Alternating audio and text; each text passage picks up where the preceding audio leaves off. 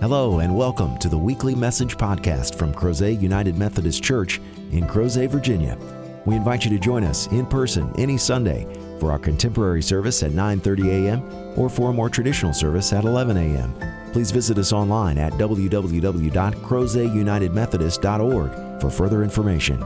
We hope you enjoy this week's message from Crozet UMC.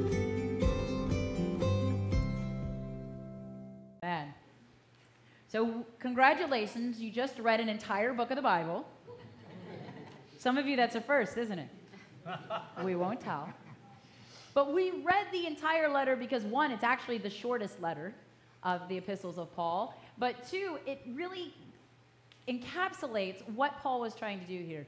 And our worship series throughout October has been about felons of the faith. We have been tracing and tracking and discerning together the impact of people that are so vital to our faith life, both in the scriptures and in tradition, and even in our current narrative of Christianity in modern day Crozet and in the world. And we come to discover that there are an alarming number of key figures who were convicted felons. Not least of all was Jesus Christ, a convicted felon on death row. Then there was Joseph, son of Jacob, who we read about in Genesis, who ended up being imprisoned. And during that time, the scriptures testify that God was with him and for him and blessing and revealing God's power and might in the midst of the prison. And we've also heard about Saul, who was transformed into Paul, the author of the letter that we just heard. And as we have been exploring these facets of these wonderful people, that we often forget that they had a rap sheet. We often forget that these are people with incredible prestige and power and authority, and yet, by modern standards, they would have been tainted. Their voices would have, in some cases, been silenced and nullified because they had served time in prison. And what are we supposed to do with that? Well, one of the reasons I led, read you the entire letter to Philemon is that it's a unique letter. I've preached on it before, but today I want us to look at it from a new angle. And this is a letter that Paul is writing to an individual. He's writing it to Philemon. And as he's doing this, generally Paul writes to a community, a church, a group of people in a town or a city someplace, like to the to the church in Corinth or to the church in Ephesus. He's writing to a group of people. But today he's very intentional. Now, I mean, certainly he also cites other people in the letter, but he refers to it to his brother, Philemon. And he's writing with a really specific intention. He has received Onesimus, which is Philemon's slave. And now, this isn't the kind of slavery that we had historically in the United States. This is more of an economic slavery, but it did create a second tier and a class system where slaves were not equal to their owners and their masters. And so, Onesimus found his way into service for Paul while Paul was being imprisoned. And we know through the scriptures that Paul was imprisoned for a length of time, at least three times, the last being in Rome. And during that, we also have testimony that other places sent one of their slaves, a slave of a church member, to be of service to Paul while he was imprisoned. That you could have servants come in if you had them, and they could help prepare your food and, and deliver messages and mail that you had, that they could become part of the system to help you. And so others had done this. So the fact that Onesimus had been sent is a very real possibility. Now, some scholars get into debate about whether or not he had fled from Philemon and found his way to Paul. It's possible, but I don't really think that that's what the letter is really conveying. My personal opinion is that he was probably sent. We have precedent for that in Scripture. But the important thing here is that something has happened between Paul, Onesimus, and Jesus Christ. That in the midst of Onesimus serving Paul, he has truly become a Christian. He has found liberation and freedom in Jesus Christ.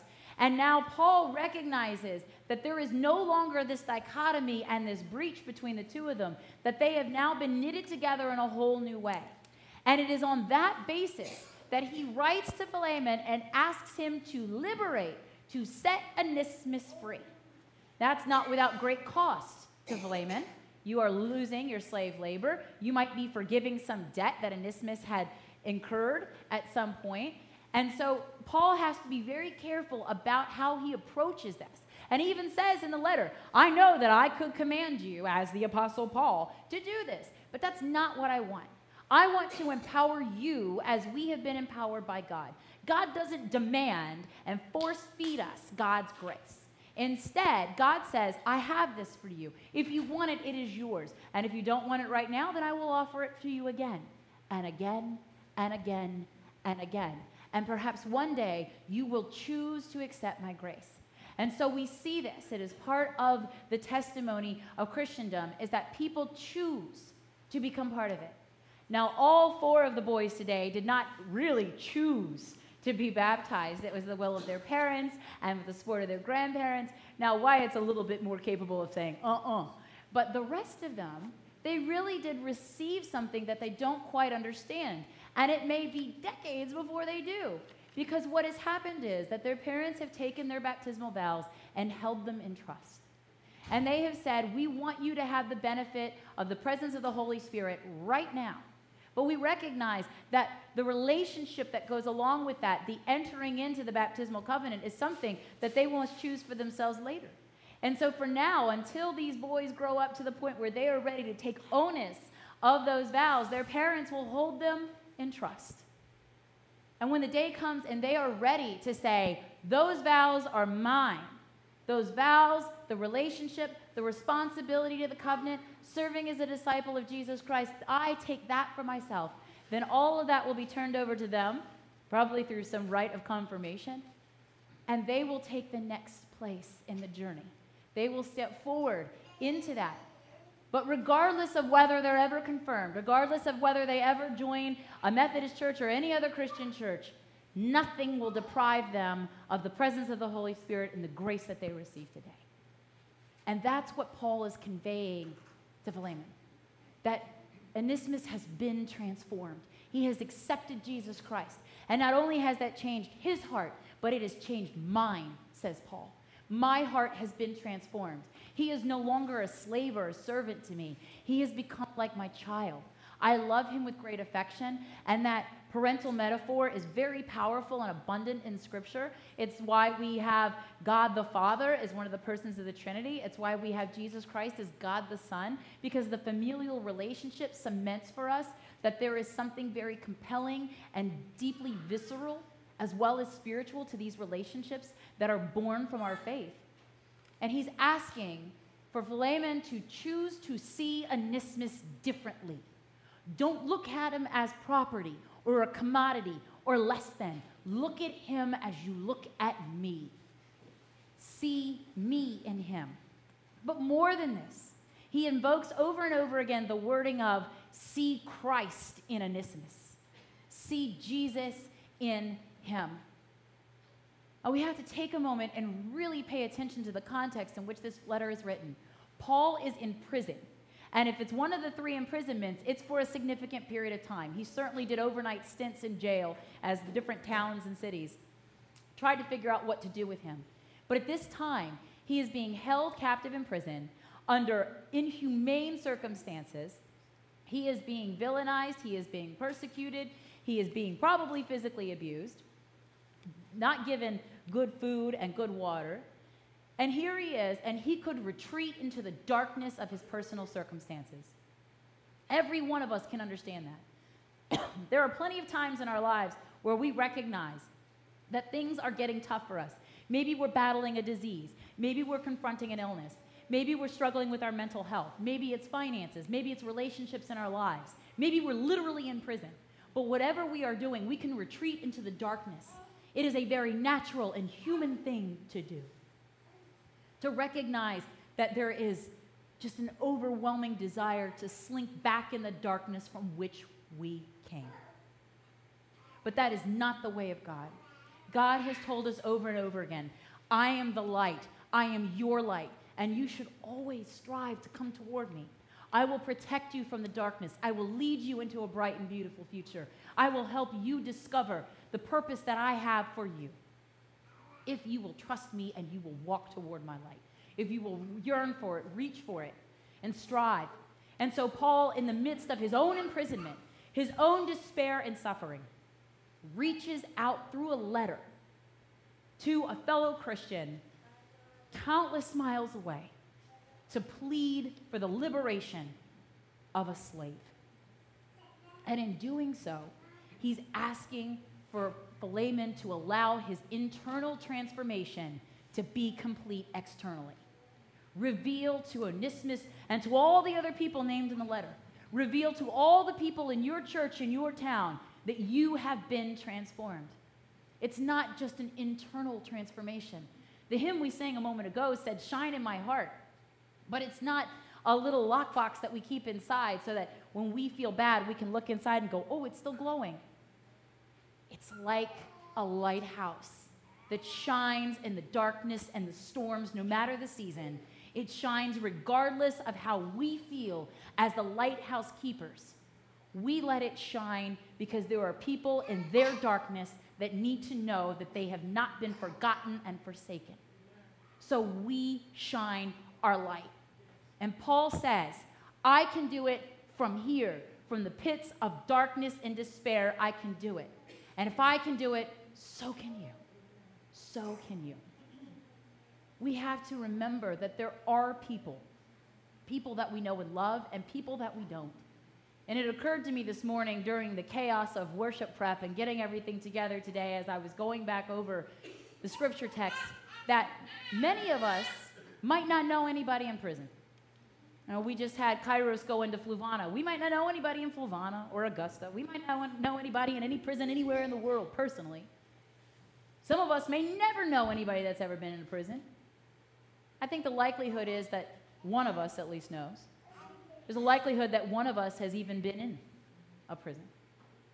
But here's the kicker that if we allow ourselves to say, you know, I'm uncomfortable, there's a safety in the darkness and blissful ignorance of not engaging with prison ministry. There's something wonderful about just focusing on me and my family and my closest friends, that inner circle. There's something that I need to do to just keep my sanity and stay there and just do what I have to do just to get through the day. But we are a people who profess belief in the resurrection. We are a people who proclaim to the world that the day will come when all the dead shall rise, and we yearn to be in there too. We want to triumph over death. And on that day, on the day of judgment and the day of resurrection, we believe because the scriptures say it. Jesus testifies to it in the gospel accounts. The apostle Paul talks about it. And Revelation says it again and again that on that day, those of us who have embraced the grace of Jesus Christ will be invited to enter into the kingdom. And so, if there are people in prison right now that are Christians, we will see them there. We will be feasting for all eternity, basking in the incredible presence of our God with people that we want to say to their face for all eternity, I couldn't take the time. I didn't want to spare the effort.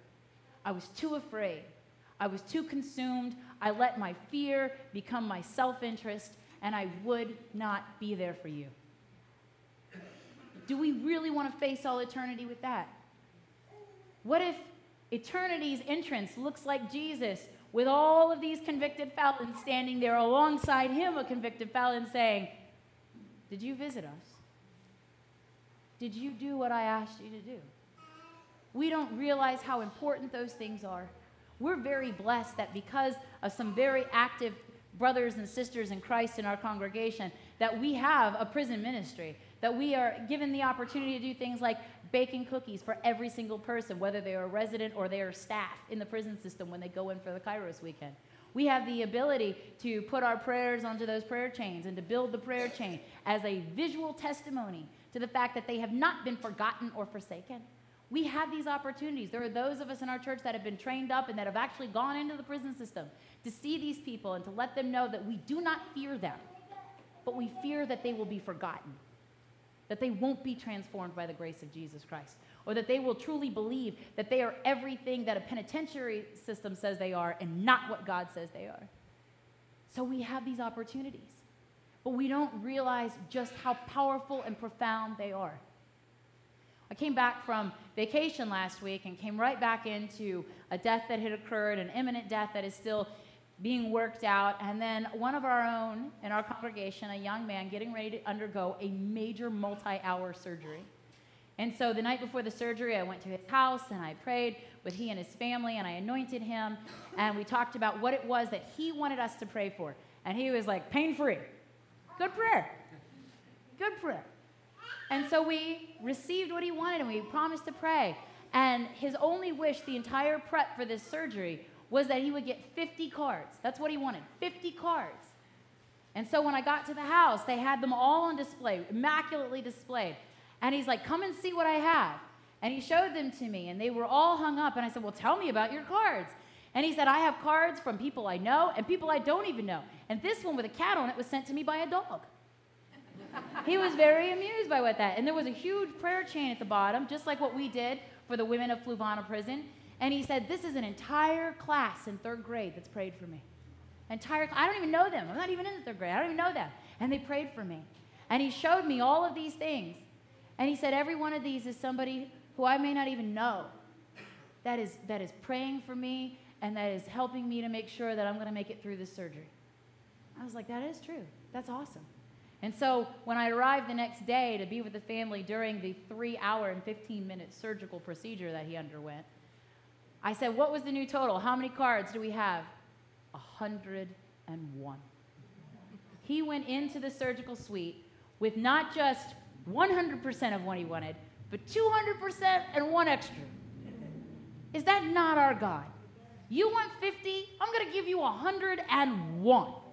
And I bet you that that young man spends the rest of his life writing prayer cards, writing cards and telling people, I have not forgotten you. I may not have met you, but I am praying for you, and I know that this means something. I know that it is important. And so one more person recognizes that every act of kindness and compassion changes the world into Jesus Christ. One more person recognizes how glorious that is. And so many of you were part of that. So many of you sent a card. You may have thought to yourself, great, I spent, I don't know, depending on the card, three to twelve dollars on a card, scribbled a name on it, sent a prayer in, and mailed it off. And you might have forgotten about it. But it meant the world to him. It meant the world to his family to see that they weren't alone either. Because not all of us could have been there when he went into the surgical suite. Not all of us could be with him when he's under general anesthesia. Not all of us could even go into recovery with him.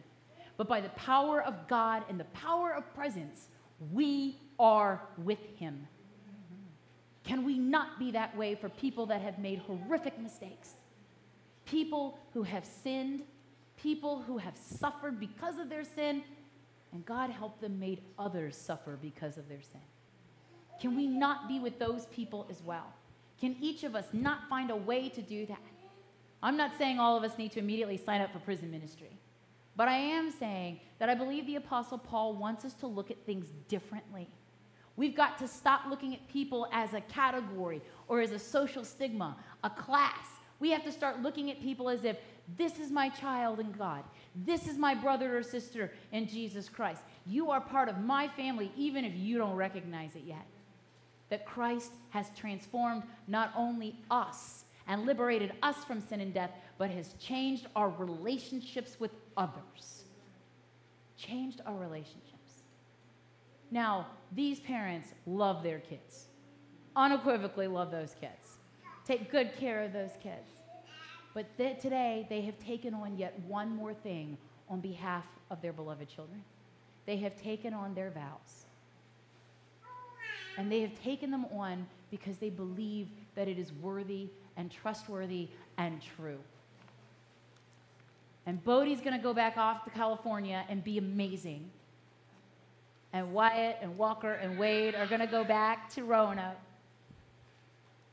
But they go forth embodying God's grace and the connectionalism of the United Methodist Church. They are leaving with a piece of God Almighty. They are leaving with God's grace, and they are leaving with a little flavor of Jesus Christ, courtesy of Crozet. And every time you're somewhere and you hear a baby and you think to yourself, can we go to a restaurant without them? Or every time you're somewhere and you see somebody struggling with what looks like a rebellious child, I hope that we will respond with the same kind of love, compassion, and conviction that Paul did for Onesimus. This is not just a problem. This is not just a temporary annoyance. This is not something that I don't understand and I don't want to touch. This is a human being a beloved child of God, a being of sacred worth. And even if right now they're not displaying dignity, we're going to give it to them. We're going to give it to them, and we're going to give it to their parents. We're going to make sure that children like this, of all ages, of all levels of imprisonment, whether it's internal or mental, whether it's physical, whether it's literally in prison, every opportunity we have, we are going to let them know that they are, are our brothers and sisters in Christ and that we are for them, and in whatever way we can be, we are with them. Because Jesus Christ says that to us every single day. So may we model it. May we reveal it. May it transform. May it build relationships. And may it continue to change the world for generations to come. May it be so. In the name of the Father, Son, and Holy Spirit, we pray. Amen.